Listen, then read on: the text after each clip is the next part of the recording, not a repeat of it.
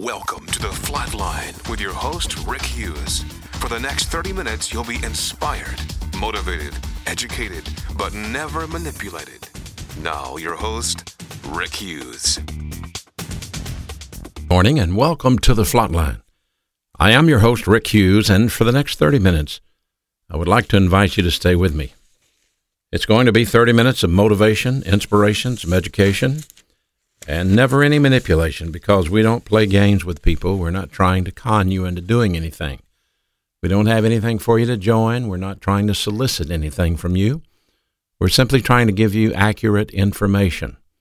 Information that will help you verify and identify God's plan for your life. That's right. It's a show about the Bible, but but not a not a, a dialogue. It's a monologue. It's just me talking to you. If I can give you accurate information, you can orient and adjust to that information if you'd like. You have the freedom, you have the privacy to do what you like. But I hope you'll listen. I hope you'll give it a shot.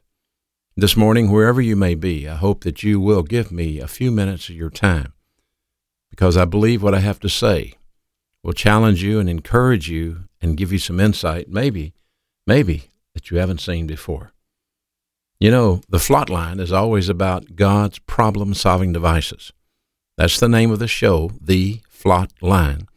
It is a military acronym for the Forward Line of Troops. And what we're basically teaching on this radio show is there are some invisible assets that we have available, taught in the Bible, nothing new, nothing weird, but there are assets taught in the Bible that we can tap into.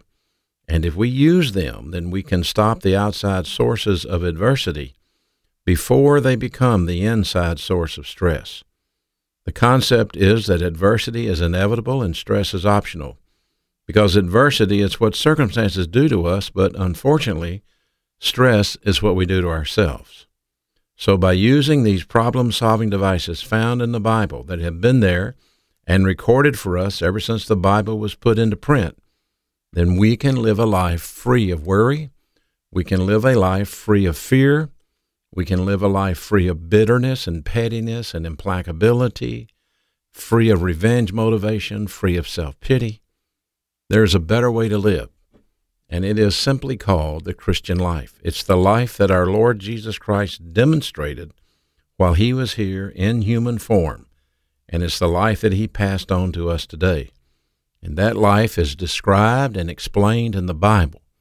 And if you understand what the Bible says about these things, you will you will see it. You know, unfortunately, God gave us two ends. Maybe not unfortunately, but maybe fortunately. But he did. He gave us two ends. And success in life depends on which end we use. It's heads, we win, and tails, we lose. Does that make sense? Listen to what the Bible says if you want to win.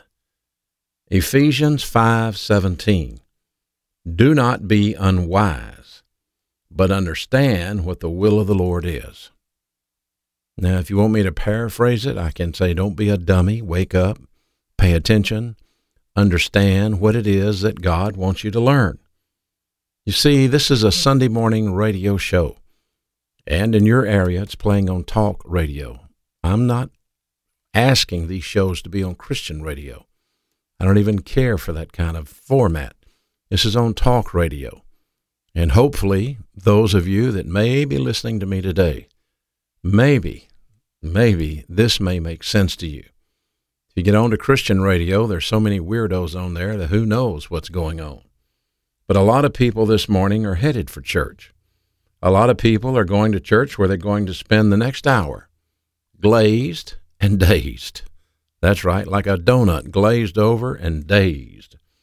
Some of them are actually born again children of God, and some of them are simply going to go because of the ritual. However, there is no reality to what they're doing. And unfortunately, ritual without reality, well, that's just meaningless. See, many people think that worship is being spiritual, it's singing and praising God and they seek to give God the glory by attending some sort of, quote, worship service. And we can quote Psalm 50, verse 23 Whosoever offereth praise glorifies me.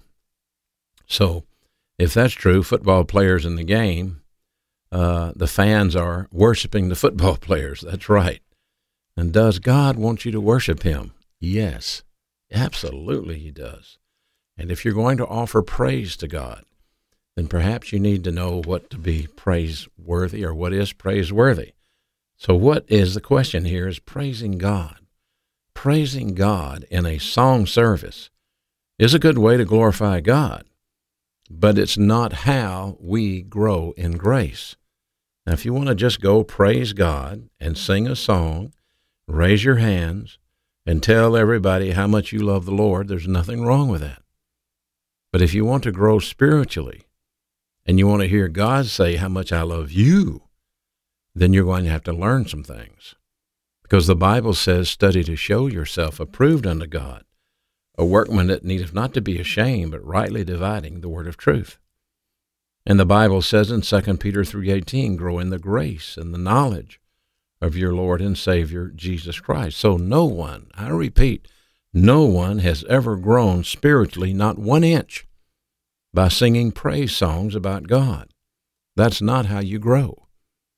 And if we're mandated in the Bible to grow up spiritually, then spiritual growth comes through study.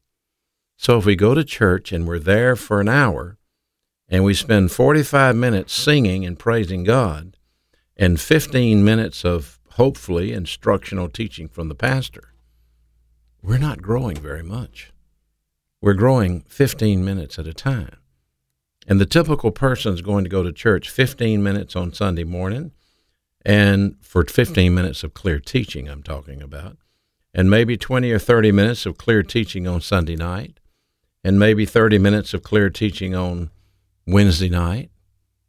So if you had, let's listen to this, if you had an hour and a half of clear Bible study a week, would you grow spiritually? Well, the answer is maybe a little bit. But you spend that much time watching American Idol when it comes on. An hour and a half. If I go fishing for an hour and a half, I'm not going to have many fish. You know, you're going to have to have a little bit more time in the Word.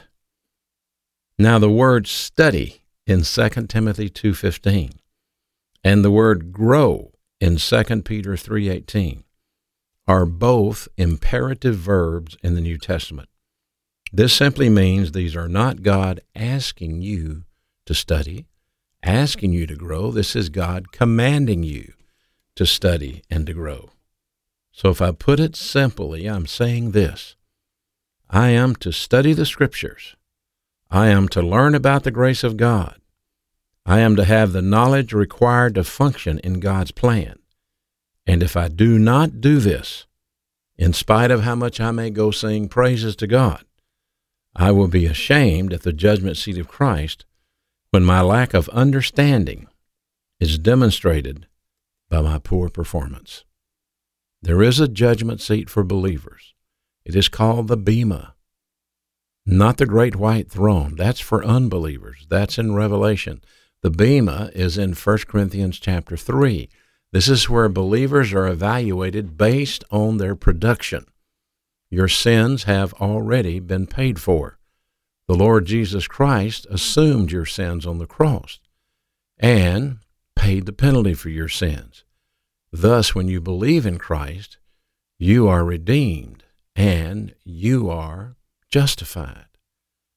So, when the believer is judged, he's not judged based on his sins. He's judged based on his production. And if you read 1 Corinthians 3 11 through 16, you will see some of it is wood, hay, and stubble, some of it is gold, silver, and precious stones. And the difference is that the wood, hay, and stubble, in all of those nice, good deeds you did, from tithing to going to church to singing in the choir to teaching Sunday school, all the nice, right, proper things you did, in the wrong way. And they did not glorify God, and they're burned up as wood, hay, and stubble. But you could do exactly the same thing teach Sunday school, tithe, go to church, sing in the choir, And it could be gold, silver, and precious stones if you do it in the right way. And so the question, and this is where we have to know something the question is what's the right way and what's the wrong way? What's the difference? And the difference is the protocol plan of God. The difference is this that a right thing has to be done in a right way or it's wrong. I mean, for example, is it wrong to pray? And the answer is no. But the Bible says, if I regard iniquity in my heart, the Lord will not hear me. So there are times that our prayers are not being heard. Well, when are those times? When we have sin in our life. That's when the Holy Spirit is quenched. That's when the Holy Spirit is grieved. And that's when he can't do his job as per Romans 8, where he's supposed to intercede for us. And it's the same thing with you if you go to church and sing in the choir or, or tithe or, or do whatever you may do at church. If you have unconfessed sin in your life, it is a right thing, but it is being done in the wrong way because you're doing it from the energy of the flesh. You're doing something that an unbeliever could do. You're not doing it from the power of the Holy Spirit who's controlling you and filling you because he has been quenched and grieved by your sin. And until you use problem solving device number one, until you rebound and regain fellowship with God, nothing you do will glorify God to the maximum, and it will all be burned up at the judgment seat of Christ simply as human good, not divine good. So all of this starts with us coming to understand God's plan and what God expects from us. Listen to Jeremiah 9:23. I'm looking for those who know me and understand me. If you want to know God, you must understand that Jesus is his son, and Jesus Christ as the son of God is the only way you can reach God. You can't get to God any other way. That's why the Lord Jesus Christ made this statement in John. John recorded it. I am the way. I am the truth. I am the life. And I'm adding the words, I am. No man can come to the Father but by me. In John 10 7, Jesus said unto them again, Truly, truly, I say unto you, I am the door of the sheep. All that ever came before me are thieves and robbers, but the sheep did not hear them. I am the door. By me, if any man enter in, he shall be saved, and he shall go in and out, and he shall find pasture. That's using the analogy of the sheep. As in John 10 28 and 29, my sheep know my voice, and they follow me. This is what the Lord called us. We're his sheep. Why is it that Jesus Christ is the only way to God? Why? Because he is the divine Son of God because he paid the penalty for our sin, because he alone satisfied the justice of God, and he alone could do it because he was perfectly righteous. Without his righteousness, he couldn't have done that. He was the perfect Lamb of God, without spot and without blemish, who took away the sin of the world. So he was capable of satisfying the justice of God because he had the equal righteousness that God had. And the only reason we can go to heaven through Jesus Christ is because God the Father accepted the sacrifice of the Son as the ransom for our sin. That's why a holy God requires a perfect sacrifice. And unfortunately, you and I are not perfect, so we cannot satisfy the justice of God. There's nothing we can do to satisfy the justice of God and have our sentence imputed to someone else or, or to be taken off of our head. We can't do it because we're humans. We are humans. We are not perfect. So God reached down to us before we ever reached up to Him. And it was on the cross that Christ made God accessible to us. Jesus was made for that cross, and that cross was made for Him. And he was given to us as our Redeemer. And when we believe in him and receive him as our Savior, which is simply an act of faith, The Bible says, Whosoever should call upon the name of the Lord shall be saved. And you can do it anywhere, anytime, any day, any place. Just simply say, Father, excuse me, Father, I believe that Jesus Christ is your anointed Son, and I would like to receive him as my Savior. You say, That's it? That's it. That's all that's required. A demonstration of your faith. He that believes that Jesus is the Christ, 1 John 5 1, is born of God. These things are written so that you may know that you have eternal life. He that has the Son has life, and he that has not the Son of God hath not life. So once you have that new relationship with God through Christ, then you have a new life. Let me give it to you this way. You're either going to have two birthdays or you're going to have two deaths. Two birthdays or two deaths. What do I mean by that? Well, I mean, first of all, you have to be born physically. And then, secondly, you have to be born spiritually. If you're only born physically, like you showed up at the hospital on such and such date, and that's all you have is a physical birth, and you don't have the spiritual birth, or you haven't been born again, as the Bible says in John chapter 3, then you're going to have death one, which is the physical death.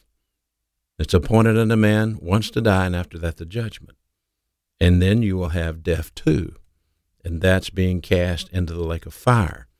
Revelation 20 Whoever's name was not found written in the Lamb's book of life was cast into the lake of fire, and this is the second death. All right. So keep that in mind. Have you had two birthdays? Well, I know you had one. You're here, you're listening. Have you had the second birthday? What do I mean by being born again?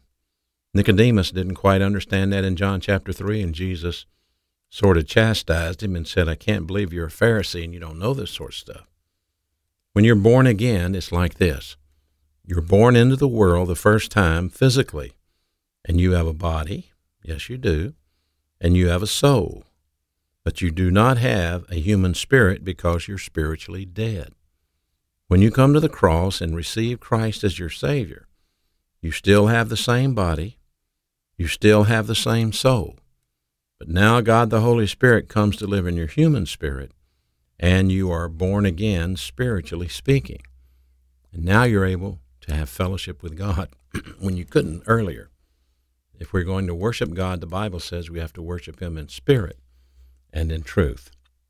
And so you have a new spiritual life in Christ. 2 Corinthians 5:17 says if any man be in Christ, he's a new creature. Old things are passed away, and behold, all things become new. You now have your old physical life, it's still there, and you have a new spiritual life. You've been born again spiritually. A spiritual birth demands a spiritual life, just like a physical birth demands a physical life. So you had to grow. You had to have some birthdays. You remember when you turned 21 and now you're 35 and then you're going to 40 and 50. You're going to find out, like everybody else, that when you're 20, you're worried about what people think about you. And when you're 30, you don't care what they think about you. And when you're 50, you're going to find out they never thought about you anyhow. So, you know, we have physical life, we grow old. And you must have a spiritual life where you grow up and become a mature Christian a mature believer. That simply means you understand how the program works. Let's take that football analogy again. You can be a great football player, have all the talent, all the energy, all the speed, all the strength, but if you don't understand the plays, they're not going to put you in the game because you're going to mess it up. God is looking for a few people that understand the plays. He wants to put you in the game. You got all the equipment, but until you understand how it works, he can't use you. So you have to learn how to function in this new spiritual life. And the Lord Jesus Christ promised that he would teach you. Listen to what he said in John 16, 7. Nevertheless, I'm telling you the truth. It's expedient for you that I go away, because if I don't go away, then the Comforter will not come unto you. But if I depart, I will send him unto you, and he will guide you into all truth. For he shall not speak of himself, but whatever he shall hear, that shall he speak, and he will show you things to come. That's the job of the Holy Spirit. You have been indwelled by the Holy Spirit. Ephesians 1.13. You've been sealed by the Holy Spirit, same verse. And it is the ministry of the Holy Spirit to lead you into truth, but he cannot, cannot do it if he's not controlling you. And therefore you're told in Ephesians 5:18 to be filled with the Spirit.